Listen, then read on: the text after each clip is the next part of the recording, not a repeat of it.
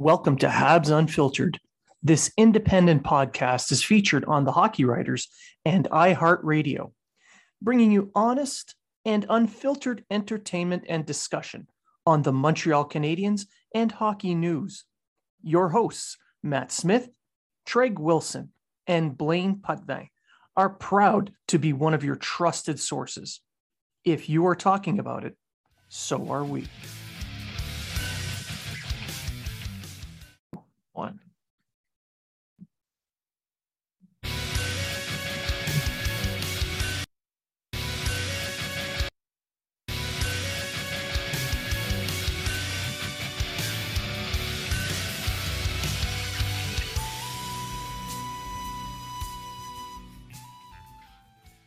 Welcome to Habs Unfiltered. This independent podcast is featured on the Hockey Writers and iHeartRadio, bringing you honest and unfiltered entertainment and discussion on the Montreal Canadiens and hockey news. Your hosts, Matt Smith, Treg Wilson, and Blaine Putney, are proud to be one of your trusted sources. If you are talking about it, so are we.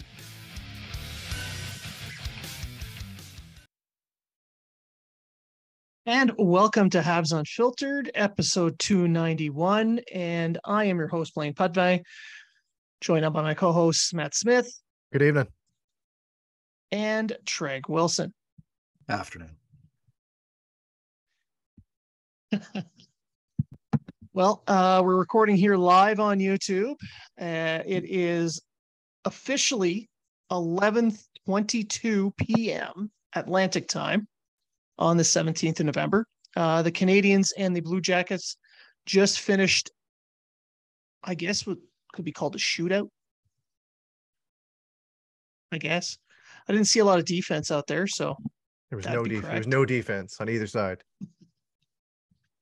Um, so anyway, this uh this post game episode, we'll talk about the Columbus game a little bit. There's a few other things we can cover as well. We could uh, get into a little bit about Ducharme's criticism of Martin St. Louis' power play. And hell, we'll just shoot the breeze for a little bit, and uh, that should be it. So why don't we just kick it off right away before we get into the Columbus game? We'll talk about Dom Ducharme uh, going on the air and complaining about Martin St. Louis' power play. Did you guys see any of that?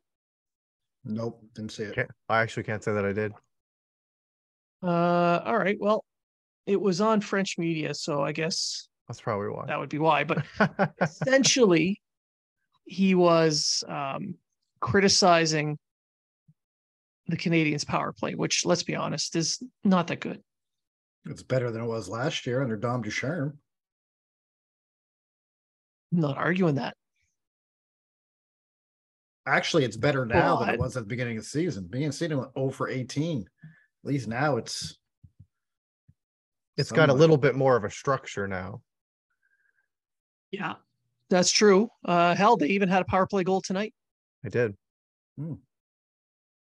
Off a guy that normally doesn't produce on the power play or play on the power play. or play on the power play. Exactly. And it took them three whole seconds to score a goal. So that's actually I thought the power play looked good. They just didn't get the chances. They they were trying to set up Suzuki or, or Caufield too much. And they didn't really shoot. They just passed it around trying to get the one of those two free up for for for a quality shot. And I mean, Caufield almost had one on the cross ice pass. He just missed the net. I yeah. Yeah, pretty much. They were um up until I'd say the last two weeks, the power play has been extremely predictable. But at least in the last week or so, last week and a half, they've mixed things up a little bit. It's not just one shooter anymore. It's two, maybe three. Although they really need to figure out that last man on the blue line, that high man. Hoffman, Hoffman keeps giving away pucks.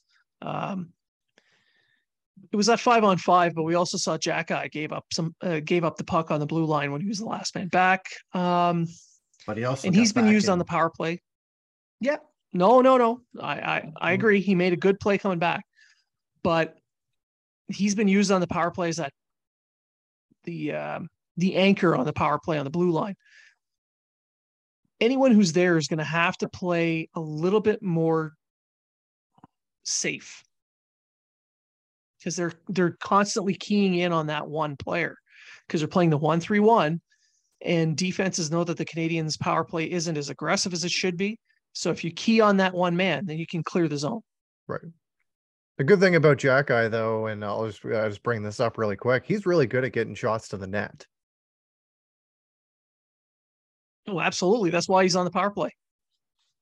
But He's very good at getting eh, getting pucks through traffic, and he, you know, he's got a couple goals to score for, or the, he's scored a couple goals because of it. Um, Drouin, who's normally on that back there, then Hoffman took over because Drouin got injured. But him and Drouin are probably the worst people to have back there because as soon as they lose the puck, you It's pretty well much all over.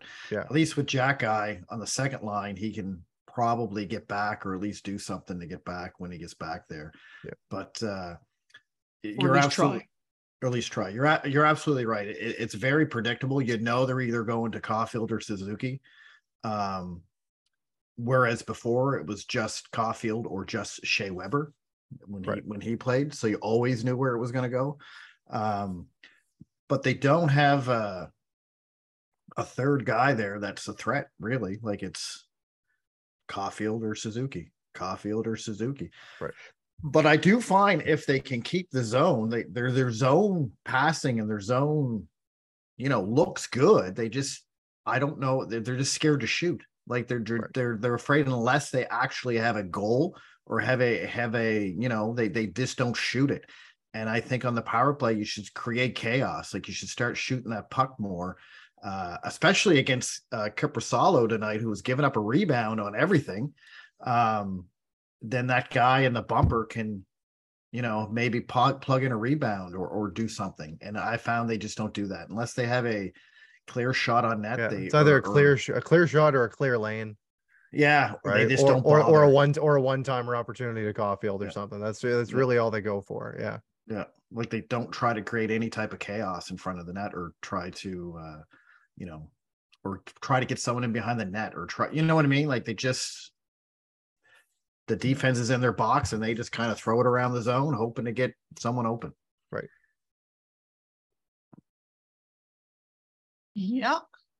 But it's for I mean, Ducharme, for, but for Ducharme to say anything really, like his time with the Canadians, when he finally took over in the first full year with the team, it wasn't anything to write home about. Like it was, it was, it was awful, and it was, it ended up being just one of the worst, worst years in Canadians history, and it was rough being a fan to watch. So for him to come out and criticize really anything is you know, he's just trying to find he's, he's just trying to get back in the limelight. That's all he's trying to do.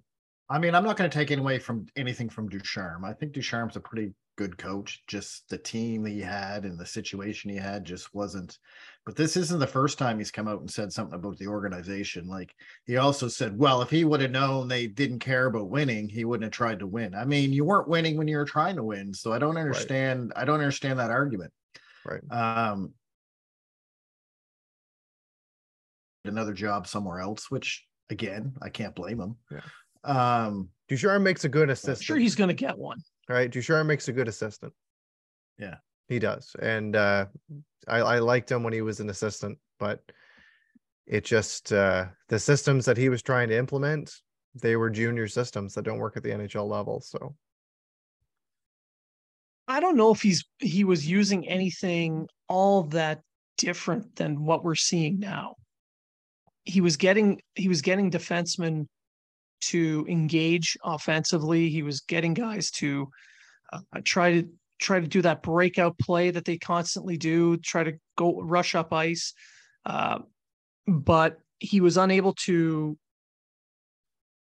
get a cycle going on a regular basis because he couldn't get in the zone as often because the defense that he had on hand were not quite as mobile.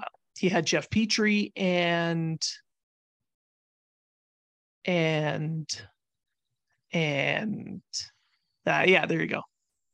Uh, uh, don't get me wrong, I love Shea Weber, but he was not He was not the kind of defenseman that was there to generate a transitional play.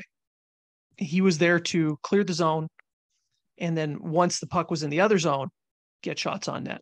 Right. I, I think Ducharme's problem was is he had the offense blocked in his system. You're going to go here, you're going to go here, you're going to go here, and this is what you're going to do. Whereas St. Louis, exact. whereas St. Louis has them. This is what we want to do, but if you find something better while you're out there, you know you have the skill, you have the talent, go use it. Yeah, he's letting the players play to their ability. I, I don't care how you use it, just go use it. Right. Whereas Ducharme was like, nope, you're going here and you're going here, and that's where you're going to go. Right. Because this is my system and this is going to work. And when it doesn't work, according to some players, he wasn't listening to when they're saying this isn't working. Like Yeah. I'm I don't I don't work well in this. Yeah. Can I do something different? And St. Louis uh is working with the players. He's saying, Well, what what do you think? Like what what do you think you're better at or not better at? And then they're they're working together. And I think they didn't have that with Ducharme. But Right. Ducharme, I think, was an old school type coach. Therrien and Julien were the same way. And his mentors or the people he worked under were the were like that. And that's fine. That can work. That can work in some systems. Now, if he say for some reason Keefe got fired and Ducharme got ho- fired on by Toronto, I think he would do okay in Toronto. I really do.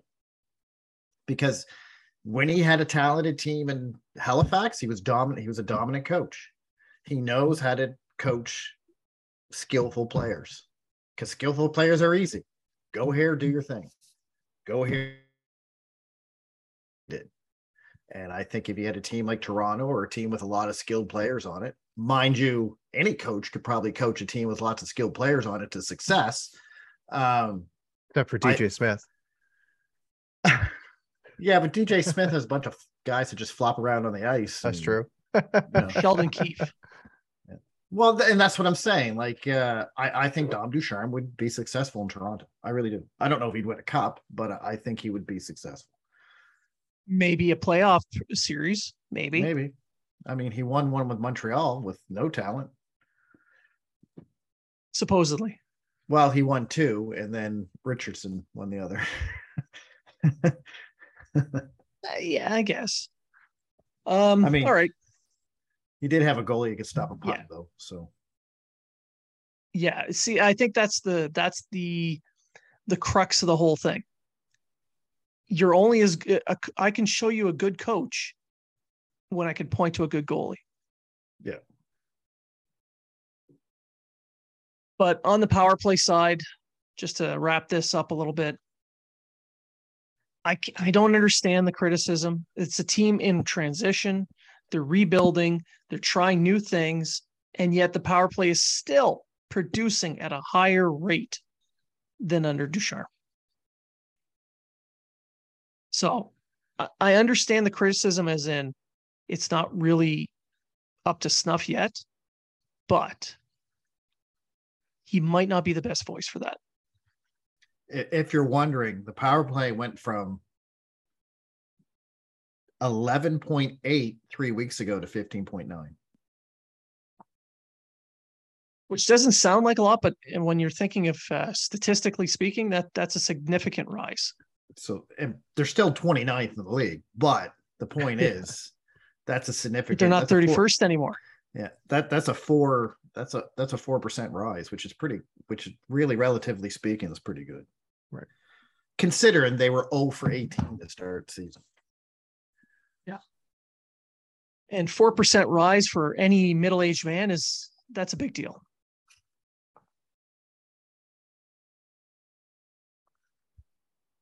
Matt would know. Before we move on, a hundred and ten percent rise. Yeah.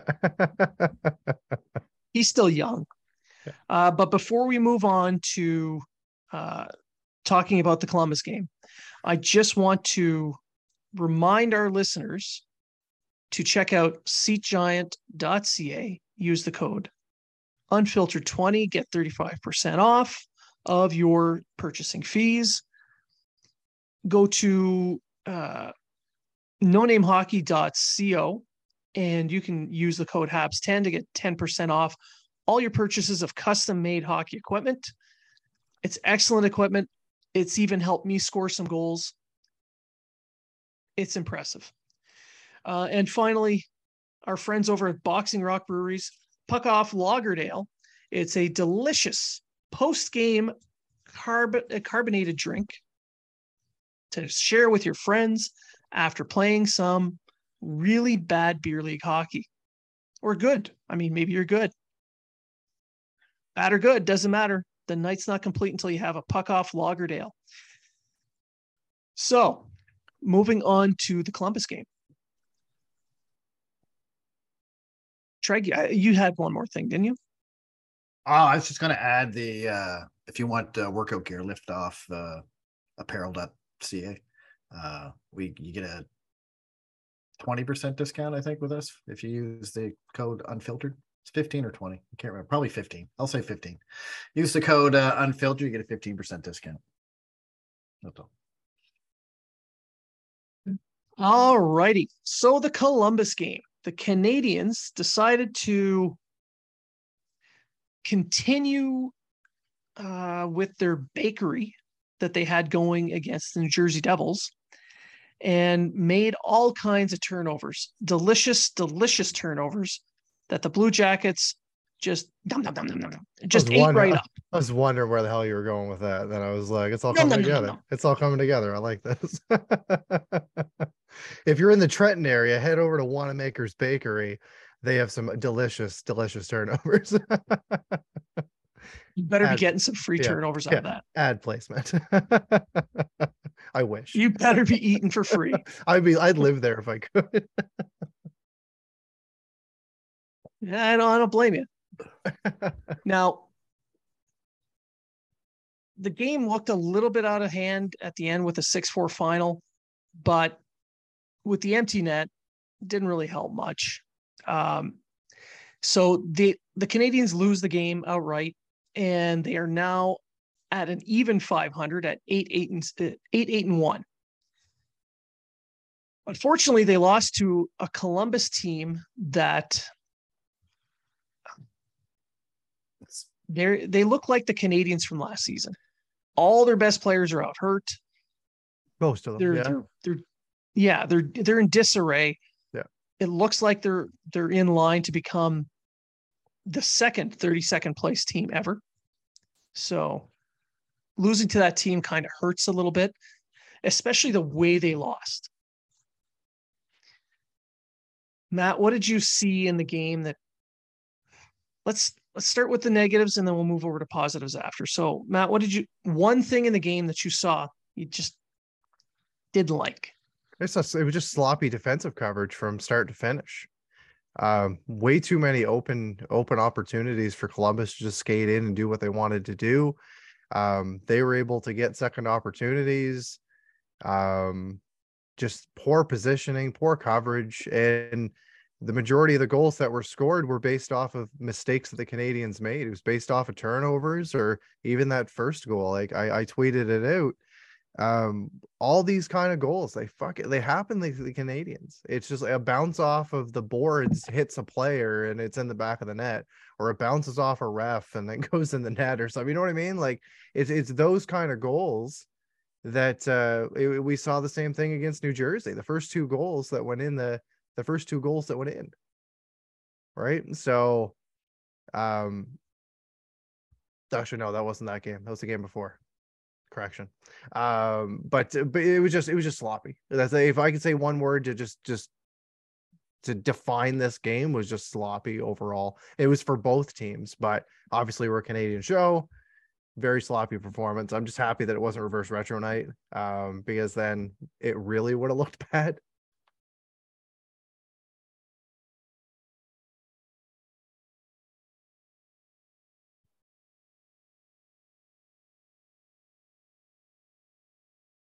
So, in looking at the Canadians stats wise, they um, they outshot the Blue Jackets by quite a margin. Uh, it was 42 to 29 were the shots for the Canadians. When you outshoot an opponent like that, you're expected to win, especially when you have a Corsi for percentage at the end of the game of 55.9 approximately. So it, it shows that they had control of the possession quite often. But a quick look at the expected goals for percentage, and you see why the Canadians fell so far. 40%. Yeah. That's the expected goals for percentage. So they they outshot Columbus, but they didn't generate a lot of high danger scoring chances. Yeah, well, Treg and I everything was to the outside. Treg and I were discussing this off air, um, and I'll I'll pass this to Treg. Um, the discussion was more or less Korpisalo let up a hell of a lot of rebounds. The Canadians just couldn't capitalize on. Well, nobody went to the net. Like he was like all their shots were from the outside. He'd give up a rebound and everyone would still be on the outside. So it's like they they do their little passing. I found they passed a lot too. They, they again they were looking for that perfect. They were looking for that perfect shot or that perfect whatever. Like, and when you have a goalie giving up that many rebounds, just shoot it. One guy shoots it, everyone goes to the net. You know what I mean? It, it's gonna. I mean, I did notice as the game went on, the Columbus defense started collapsing into the center, which would, you know, would make it harder just because they knew he was giving up all these rebounds. So they started, but if earlier on Montreal would have capitalized more on that or, or did that more, this would have been a totally different game. Yeah. And this was a uh, winnable game. Oh, it was very winnable. Absolutely a winnable game. Um, like for the first 10 minutes of the first period, Montreal, it was all Montreal. All Montreal. I think it was Yeah. shots were nine to one or nine to two or something. Something like that.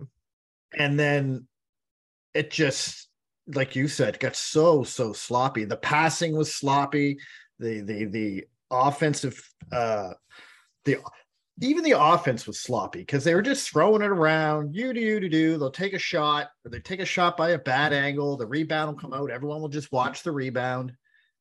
Then they'll get the puck back because columbus couldn't for some reason clear the puck at all. They look again they look like montreal from last year. They couldn't get out of their own zone at all. Right. and but montreal would get it and then take a stupid silly shot with a rebound nobody there for the rebound. Or um i noticed uh harris looked lost last He looked I, mean he scored a goal he did score a goal it was a nice goal but he looked lost and i'll give it to him I- think that was the first game i've noticed that he didn't play very well all season personally um, I think there's a couple others, but he didn't look this bad in any other one. I mean, I don't think Xhekaj was all that great. And here's two guys that really got to start stepping up their game because within a week, one of them's going to Laval, Yeah. unless a trade's made, right? Right. Or right. so you would think those two. Now, mind you, I might be a bit biased because I'm a fan of Xhekaj. I thought he had a better game than Harris I think he um, did too. because when he did make the mistake at that blue line in the first period, he got back and prevented. Not Yep. only did he prevent the guy from getting the shot, he also blocked They the passed blocked second the shot attempt. Yeah. He blocked the pass. So Yep. I'll give him that. But he's still, I mean, and and let's be honest, Xhekaj is the I don't want to say least skilled, but he's the uh yeah, I guess that's the right way to say it. He's the least skilled of Harris and Guhle and uh Kova uh Kovacevic. You know what I mean? So you would kind of expect that from him. Yeah. Well, with Uh, well with Kovacevic, the, the the issue is is they don't want to lose the guy on waivers if they try to put him down, right? And So- in all honesty, and I was talking to Andrew Berkshire about this on Twitter, Kovacevic has been the most steady defenseman since he got there. yeah, he's made some like- mistakes, like, but overall he's been pretty steady. I can't really pick out a game where you can look at and go, "Oh man, that guy's terrible." I can see Yeah. why Wideman's been sitting. Yeah. uh, because everyone's playing well now. The last New Jersey, we can go and say, you know what, Jersey was just too fast. Yeah. New Jersey didn't get not give Montreal and the young guys enough time to even react, and that's why they lost that game. And that's fine because that's what we want to see Montreal do in a year or two. That's going to be our team. New Jersey's going to be what our team hopefully will be in a year or two. Um, but in this game, there's there's no excuses for that because Columbus is terrible. Yeah. They Another have thing, nobody. another thing I noticed in this game, and as you said, um, adding on to they had nobody. They were without their number one goalie. They were without Laine. They were without Werenski. Um, but what what I what I noticed is um, when the referee got hurt, then all of a sudden you're running you're running a one ref system or a three ref system, but one one official, two linesmen. Uh, all of a sudden it was just a flood of it was a flood of penalties, and then there was nothing in the first, nothing in the third. Yeah. Was, all right. And it was, I was like, okay, you know, call your quota. Right. I, I think no, I think maybe that ref was saying, I'm by myself. I'm gonna start calling shit Yeah. so that they know right. that hey, I can I'm I need to control this game. Yeah. Right. Yeah. So I kind of understood why maybe there was a rash of penalties because he was like, okay, I'm calling this, I'm calling this game very, very tight because I'm by myself.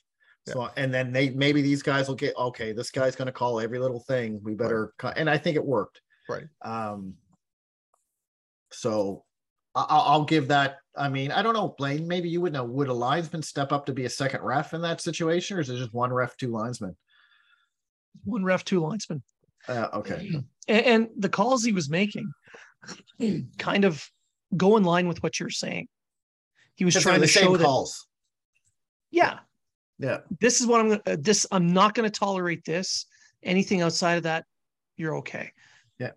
A- And, it seemed to work because the teams kind of calmed down a bit.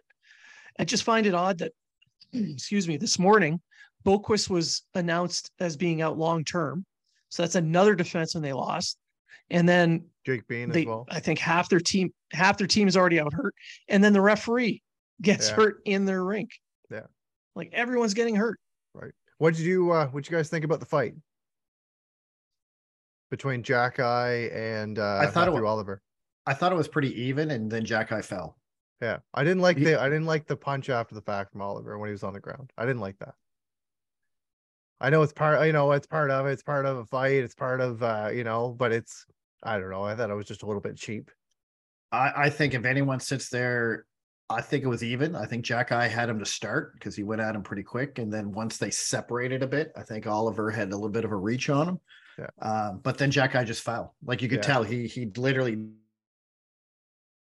he just slipped Right. backwards and fell, and that was the that was the end of the fight. So Right. I know everyone claims the first guy to go down is the loser, Yeah, but yeah, I don't yeah. I don't Yeah. think there was a winner or a loser. I don't think Yeah.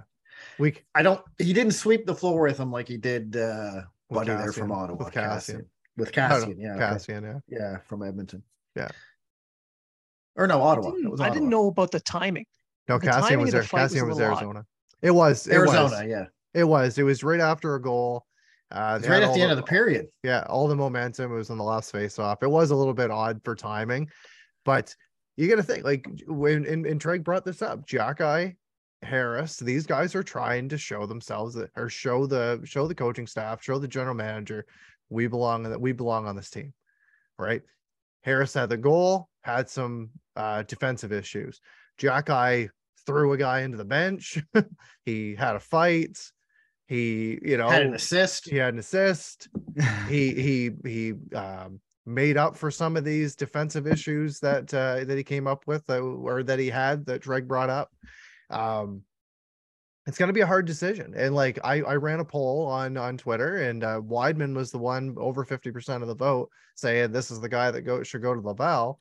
But i can't see unless it's a trade that's been made for Wideman i can't see them putting him on waivers he's a veteran guy he's stepped up He's too um, strong of a seventh, sixth, seventh defense. he is. He is. He's, he's right. He's He's a he's a strong defenseman at a six seven role. He's a veteran guy. He wants to be there in Montreal. And I I I look back at when Xhekaj took that um, took that penalty that led to the uh, the penalty shot, and he was just hanging his head on the bench, and it was Wideman that came over and calmed him down. And like they need players like that in the locker room. They need players like that around the team. So I would not want to lose him, say to on waivers. Um, you know, a, tra- a trade's a whole different a whole different story. because he's league minimum too. So it's not like anyone who needs a little bit of an offensive defenseman wouldn't pick him up. He had Right. 27 points last year, so it's Right. not like he didn't do anything last year. Um, It's gonna be a hard decision, but like Matheson's not gonna sit. Like as soon as he's ready to play, he's in the lineup. Yeah, and they're not going to put a forward down. They're not going to. They're not going to play with eight, eight defensemen. No. I mean the only thing that's going to save them now is that Drouin's out and Armia. Armia's out, and they didn't really. All they called up was Pitlick, so they still have one spot open. Um, so really, right now they could go with eight defensemen until Armia's ready to come back, and then they still got to make the decision who to. I don't know. Maybe Edmundson gets traded to Toronto.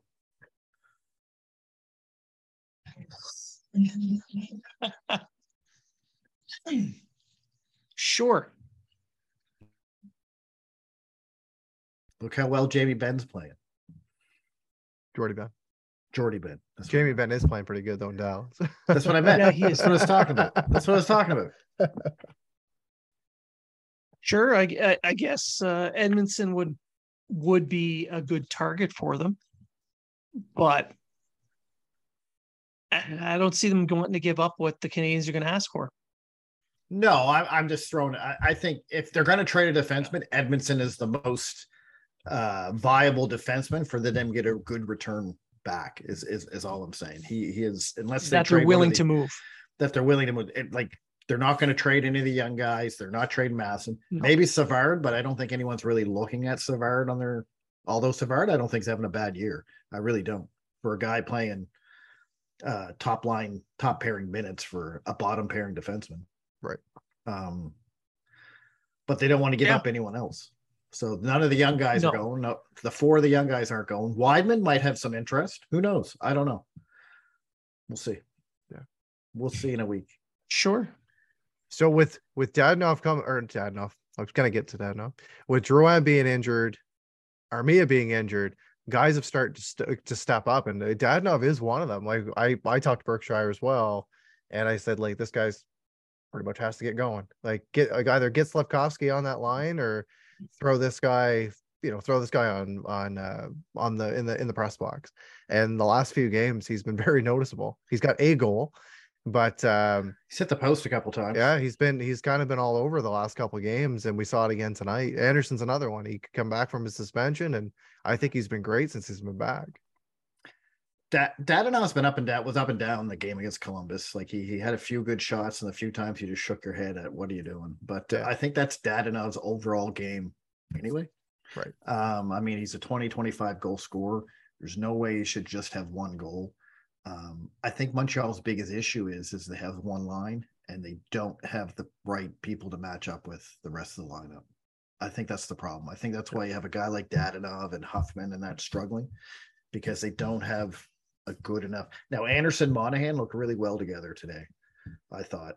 Um, now who's with them? Hoffman No, or Dadonov? Dadonov, and then Yeah. it's uh Dvorak, Gallagher, and, and Hoffman. Huffman. Yeah. See, I don't think that line's very good at all, even though it had the most points tonight. Um, I don't know. I, I, I Montreal just has a, a team where, for some reason, the other It's a lot- lines, no matter what they do, the other lines just don't click. Yeah, well, it's a lot They- of they- extra. It's a lot of extra pieces, and then But- it's just trying to put those extra pieces together to Yeah. try to make something work. And and a lot of the players are the same type player. They're like a one dimensional same type player. So different players Yeah. that do three different things and it's working. Yeah. Whereas Gallagher, Dad and or Gallagher, Hoffman, and Dvorak all do the same thing. Right. Hoffman shoots, and Gallagher and Dvorak just crash the net as much as they can. That's it. right? Monahan, Anderson. Anderson's the power forward, Monahan's the passer, and then Dadonov is there. And I don't know. I don't know until they find a another line. Till they move Slavkovsky, I think up. You're, gonna have Slavkovsky. I think got to have more. But who do you take off? Who do who do you move down for Slavkovsky to move up? That's the thing. Hmm. So That's a tough call. It, it would That have is to a be. It tough would, call. it would have to be Dadonov or Hoffman. because you're you, Yeah. I'll tell I'll tell you right now, they have Dadonov and Hoffman where they are because they're trying to sell them. Yeah. Telling you that right now. Yeah. Especially Dadonov. Yeah. I think Slavkovsky with Anderson and Monahan would be a great line. And that's what I've been asking for. You got all guys that are that, that they have some size, they'll shoot the puck. Like I think that it would be an effective line.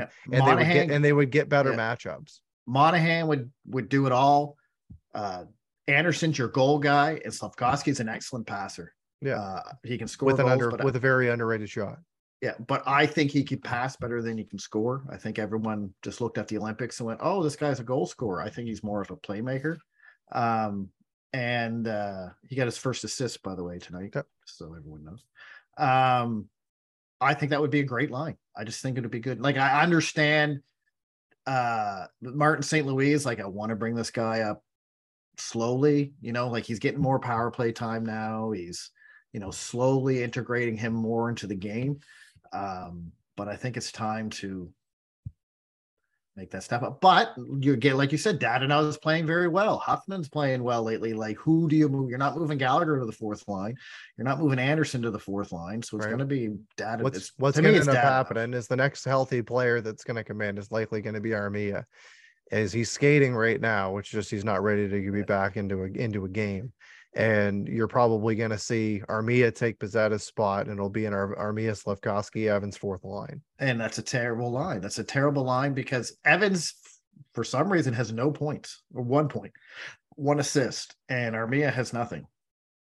So, I mean, you're you're you're not looking at your fourth line to be this big scoring line, but for Slavkovsky, he needs someone, you know, to to to.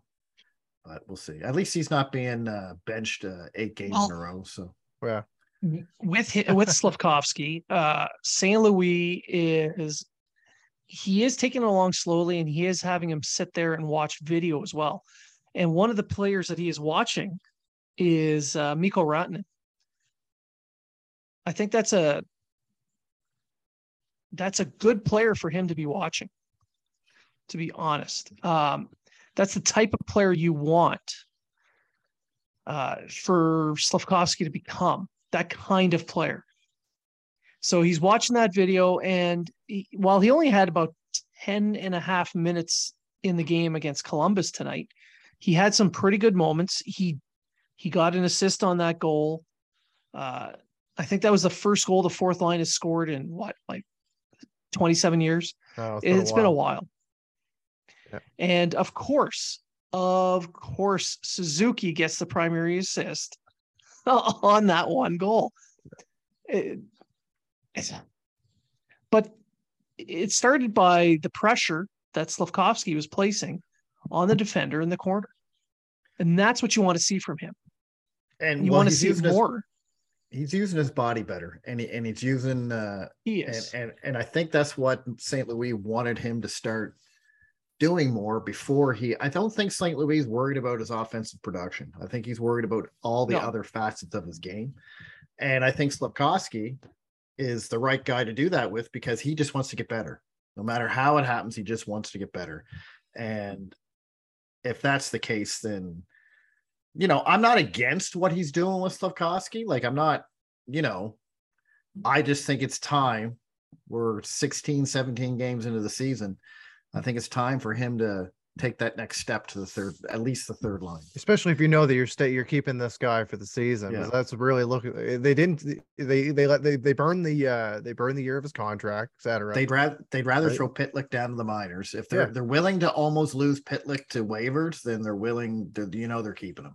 yeah, it may be time to do to do that, and I and I do agree with that line. Think I think that would be a, a very Yeah. solid line. What would that line be called? Uh Anderson There's got to be a name for it. Monahan and Mass the Mass line, the Sam line. The Rocky Mountain line. I, I just think I just think that it would it would produce. You got guys with big bodies. You got guys that can pass. I I, I think it would work, and I and I and as I said, they would be they wouldn't be playing against top competition, No, Size. right? So it'd be a big line, that's for Yeah. sure. It would be a big line. Imagine that line out with uh, Guhle and Xhekaj paired up on the on the back end. I will say this: I do like the defensive pairings. I think they're working well. Yeah, we talked about this the last Yeah. episode, and uh, it, the Guhle and Savard pairing, I wouldn't want to change. Uh, granted, they're playing up a little bit higher, while Savard is definitely playing higher than where he should be. But, I, I don't have an Guhle issue. needs that that veteran. I don't have an issue with the Evans and Xhekaj line either. No, but who's going to play with Matheson then? See, that's it's gonna be tough. Like we talked again, we talked about this last show. It's gonna be tough, and the one that's probably the easiest to, unfortunately, break up would be the the Xhekaj line. it's going to be Matheson Edmundson, and I think I so. think yeah. I think Xhekaj's going to Laval. If I'm being honest, um, and, And he'd be you'll a see- and, and right, and he'd be a top pair guy there, he'd be a top pair in Laval. right? Play him with they're they're gonna play him with I don't know. I Barron or personally think- I don't know. uh uh Houle has his time starting to run out in Laval um because Laval's not playing very well at all. Yeah. Um they're defensively they're terrible. Um which is not odd because most of their defensemen are offensive defensemen. So for them to be kind of weak in the defensive zone isn't uh I'm not you're like okay that make kind of makes sense because you have Norlinder, you have Barron, you have uh Leskinen, um Dello or whatever his name is. And you know, like they're Schueneman, et cetera. Schueneman. Schueneman, like their top guys are offen- more offensively minded defensemen than they Right, are right. defensively minded. So, um, so you get Xhekaj down there, you're gonna have a guy who's gonna throw the body around. He's gonna like Xhekaj's not bad in his own zone. Like he makes his mistakes. He makes more mistakes than the other guys, but he's also, like I said, he's not also not as far along as the other guys are in his development. So but anyway, unless there's a trade made or they decide to throw Wideman on waivers and hope he doesn't uh, get picked up, I uh, I see Xhekaj being the guy going down. Although if Harris keeps playing like he did last night, you never know. Yeah. So Yeah. True. Um, so th- at least in that game, some of the po- the positives. I want to finish off the show with a couple of positives because the last couple of games, the Canadiens have been they've been outclassed, and then they then they played sloppy. So it's it's not been a very good week so far, but I'm not I'm not upset.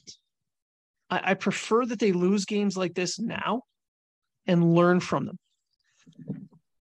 If they can learn from what they did wrong and then apply them to the the following games, uh, like they play Saturday night at home, you want you want them to play a better game. You don't want them doing what they did tonight. So if they can pull that off, great. That'd be awesome. But we're we're seeing we're seeing young guys make mistakes. We're seeing young guys play a little sloppy. Some of the veterans are as well. Unfortunately, those veterans are the ones they're trying to sell.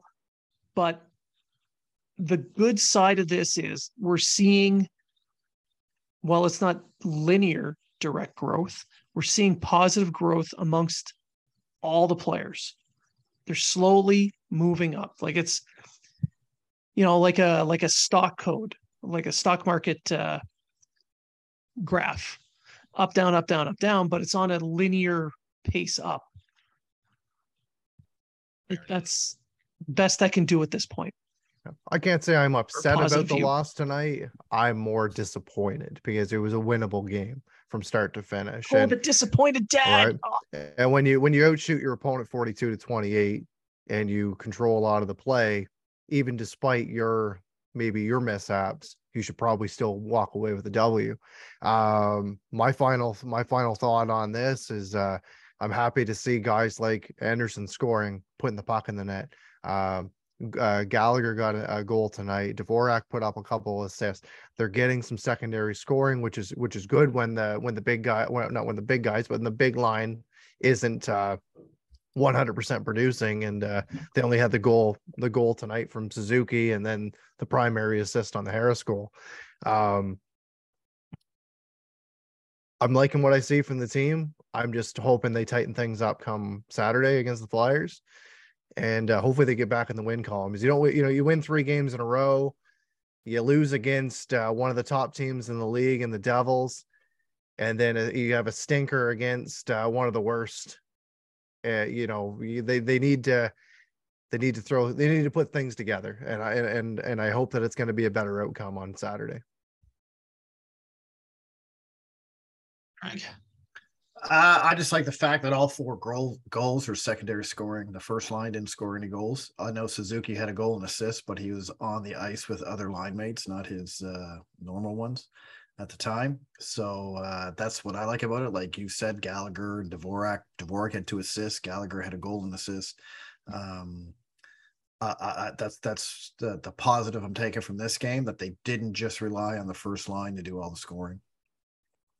Which is what they need to do to go down. And I'll say this Montembeault, I didn't think had a bad game, even though he let five goals in. I think uh, he played well. He kept the team in the game. And uh, it reminded me of the old uh, Grant Fuhr days when they used to win six, seven, six. But he made that one save that uh but no i thought he played well and everyone knows i was the hardest critique of montembeault last year so anyone who didn't watch the game and see the four six five six goals good game Yeah, I it- agree. he uh he definitely wasn't the reason they lost that game. no not at all And but another i'm going to give one more positive here and one that's that i find is is topical at the moment and that's nick suzuki scoring from behind the net and that gave him a shooting percentage of 35% to me if you're scoring from behind the net i think your shooting percentage is going to stay sustainable it's, it's he's actually 28% right now overall but tonight's Overall, game Tonight's game. Yeah. Yeah. Yeah. Oh okay i see what you're saying yeah it's nice yeah well he's Yeah. he's 28 overall so i mean that's going to drop everyone it's going to Yeah, Suzuki he's totally- point- isn't he in the top 10 in points now isn't that the first time we've had someone he in the is. top 10 in points in like 100 years totally overpaid. One of the worst contracts in the NHL. i don't even know who you are This delusional fan base that can think of anything other than that, I don't understand. yeah i don't Deranged. Deranged. i don't even know why you're you're talking about it because i don't know who you are i've never heard of you Into your house, man. Never heard of you oh, call yourself a you're a writer and i never heard of you i don't even know why you're trying to tell people that no one cares about anything Yeah, exactly. It's I'm going to use my faulty codes and my faulty numbers and put them behind a paywall and then tell you you're stupid for not understanding what you're not willing to pay or too much money to get. And then and then say no one reads it anyway and then call people out when they say no one reads your stuff Yes. even though you just said that anyway whatever yes. we are So- nobodies we are nobodies. But you, our listeners, are somebody to us. We truly enjoy the fact that you guys have been tuning in and listening. Now that we're over with Crier Media and we're on mass uh, on uh, Megaphone, um, I've noticed a little bit of a bump in our our listening numbers, and I want to thank you guys for helping us with that. Um, be sure to keep telling all your friends about us. We don't care if they hate us and they're listening to us just to make fun of us, as long as they're listening. And again, keep the emails coming, keep the suggestions coming, keep the the interaction on social media coming. Um, on a note, there's some there's some concern that Twitter might die, and like every social media, out eventually they do. Like MySpace is dead, they moved on. So if Twitter does go down, we have now moved over to Mastodon. The show and ourselves are all on uh, YouTube, Instagram, Facebook. Uh, Twitter. Big on Twitter. which, well, well, I, It's gonna have it's, it's, it's, it's not going anywhere. It's not going anywhere. Yeah, I've talked to Elon. It And might have said it might have said parody. It might have said parody afterwards, but whatever app shows up afterwards, we can call it Twatter, done. Tweeter. You know, it's Twitter without Elon Musk. I just Uh, hope i get my i just hope i get my eight bucks back if this goes down so much for editing Yeah. tweets now. Uh, and the most important thing to to take out of all this, or to our listeners, make sure you subscribe. All right, make sure you subscribe on YouTube. Make sure you subscribe on uh, your favorite podcast, etc. So when we have our new content that comes out, you're gonna be the first one that is gonna be able to see it. when we get a thousand subscribers i will do a show with my shirt off ding ding ding ding ding ding ding ding ding. we will give away we will definitely give away a Montreal Canadiens jersey. Yes. Maybe, unless Twitter goes down. and then we might not be. I've got another one up here. An authentic jersey, fight strap and all. Anyway, I want to thank everyone for listening. I want to thank you guys for interacting with us. And I want to again reiterate we really appreciate everything that you guys do to help us make this community that much more fun. And remember, if you're talking about it, so are we. I'm Matt Cundill, host of the Sound Off Podcast, the show about podcast and broadcast. Since 2016, we've been speaking with amazing people who have populated your ears for decades. Legendary broadcasters, research wizards, talent experts, podcasters, voice talent. Almost 400 stories, all for free. Subscribe or follow the Sound Off Podcast on Apple Podcasts, Spotify, Amazon Music, or at soundoffpodcast.com.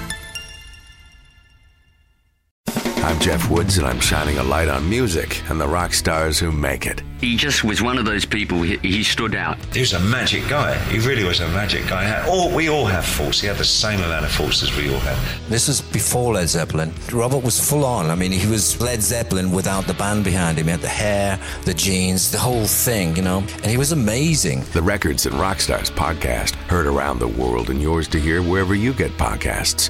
All the episodes from JeffWoodsRadio.com.